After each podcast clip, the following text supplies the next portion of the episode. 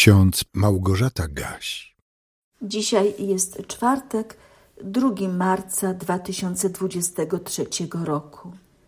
Pan powiedział Jakubowi: Jam jest z tobą i będę cię strzegł wszędzie, dokądkolwiek pójdziesz, i przywiodę cię z powrotem do tej ziemi. To słowa zapisane w pierwszej księdze Mojżeszowej, w 28 rozdziale, wierszu 15. A w pierwszym liście do Tesaloniczan, w piątym rozdziale, w wersecie 24 apostoł Paweł napisał: Wierny jest ten, który was powołuje, on też tego dokona. W kalendarzyku z Biblią na co dzień jest na dzisiaj zapisana druga zwrotka z pieśni 586. Szczęsny, oszczęsny, ten jest zaiste, którego twierdzą ojców Bóg, który jak dziecię ufa Ci Chryste, Twych niezachwianie strzeże dróg. Kto w Tobie, Panie, ufność ma, temu Twa łaska pomoc da. Aleluja, aleluja.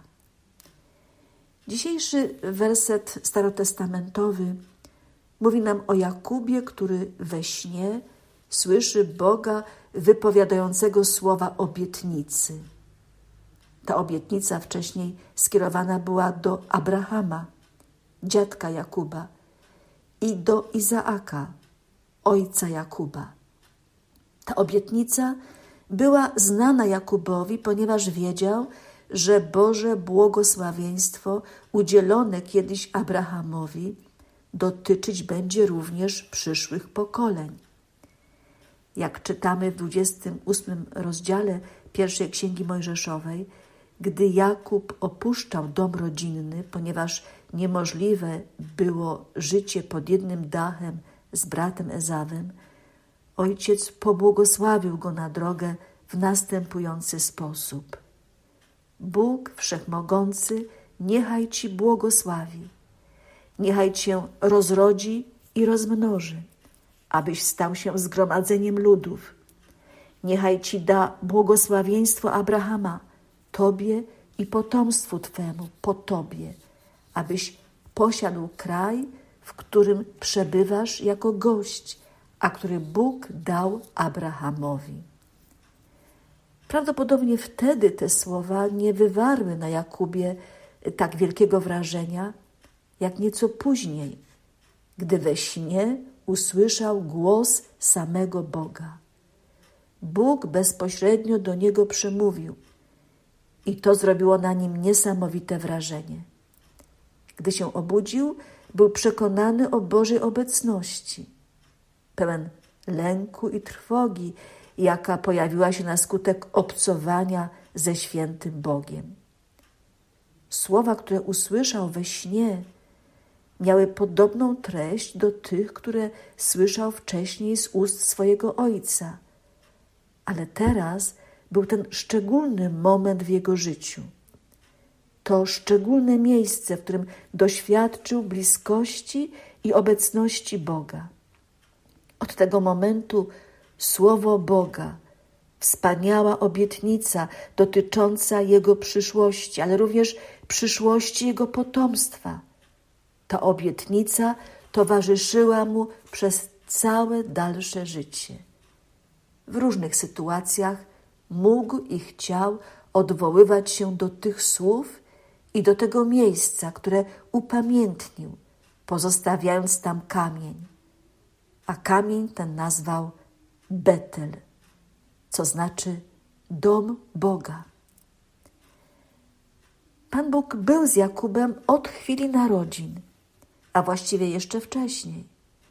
Od chwili poczęcia aż dotąd, nieprzerwanie. Ale Jakub o tym nie wiedział, jak zresztą do tego się przyznaje. Tak bywa z ludźmi po dziś dzień. Tak było, a może jeszcze jest również z nami. Potrzebowaliśmy albo potrzebujemy tego szczególnego momentu, gdy z radością, ale zarazem z trwogą odkryjemy, zaprawdę Pan jest na tym miejscu. Wszyscy potrzebujemy swojego Betelu, tego momentu zwrotnego w naszym życiu, kiedy to doświadczymy bliskości Boga i będziemy przekonani, że On nas nigdy nie opuści, ani na krok, ani na minutę. Szczęśliwi ci, którzy już tego doświadczyli, którzy z pomocą Ducha Świętego zrozumieli, że być człowiekiem wierzącym to znaczy obcować ze swym Panem, nie tylko od święta, ale na co dzień. Bóg jest wszędzie, a więc możemy się z Nim spotykać w każdym miejscu i o każdym czasie. Na pewno niedzielne nabożeństwo, przeżywane wspólnie z innymi wierzącymi, jest szczególnym spotkaniem. Powinniśmy do takich spotkań tęsknić i ciesząc się obecnością Boga, uwielbiać Go tak, jak to czynił Jakub. Dobrze znamy pieśń z naszego śpiewnika ewangelickiego, rozpoczynającą się od słów: Pan Bóg jest obecny, pokłon mu oddajmy, kornie jego wysławiajmy. W pośród nas wszechświęty, serca zamilknijcie czołem, wszyscy przed nim bijcie. Kto go zna, w sercu ma, niechaj doń się zbliży, przed nim się uniży. Taka właśnie powinna być postawa człowieka wierzącego, pełna pokory, a zarazem uwielbienia dla świętego, niepojętego dla nas Boga. Tego Boga, który tak bardzo nas kocha, iż mimo swej świętości zniża się do nas grzesznych ludzi.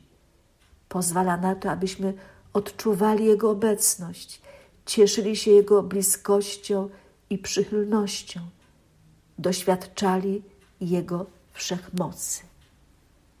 Bóg jest wierny. Bóg zawsze dotrzymuje słowa, wypełnia wszystkie swoje obietnice. Uwierzmy w to i cieszmy się z tego. Amen.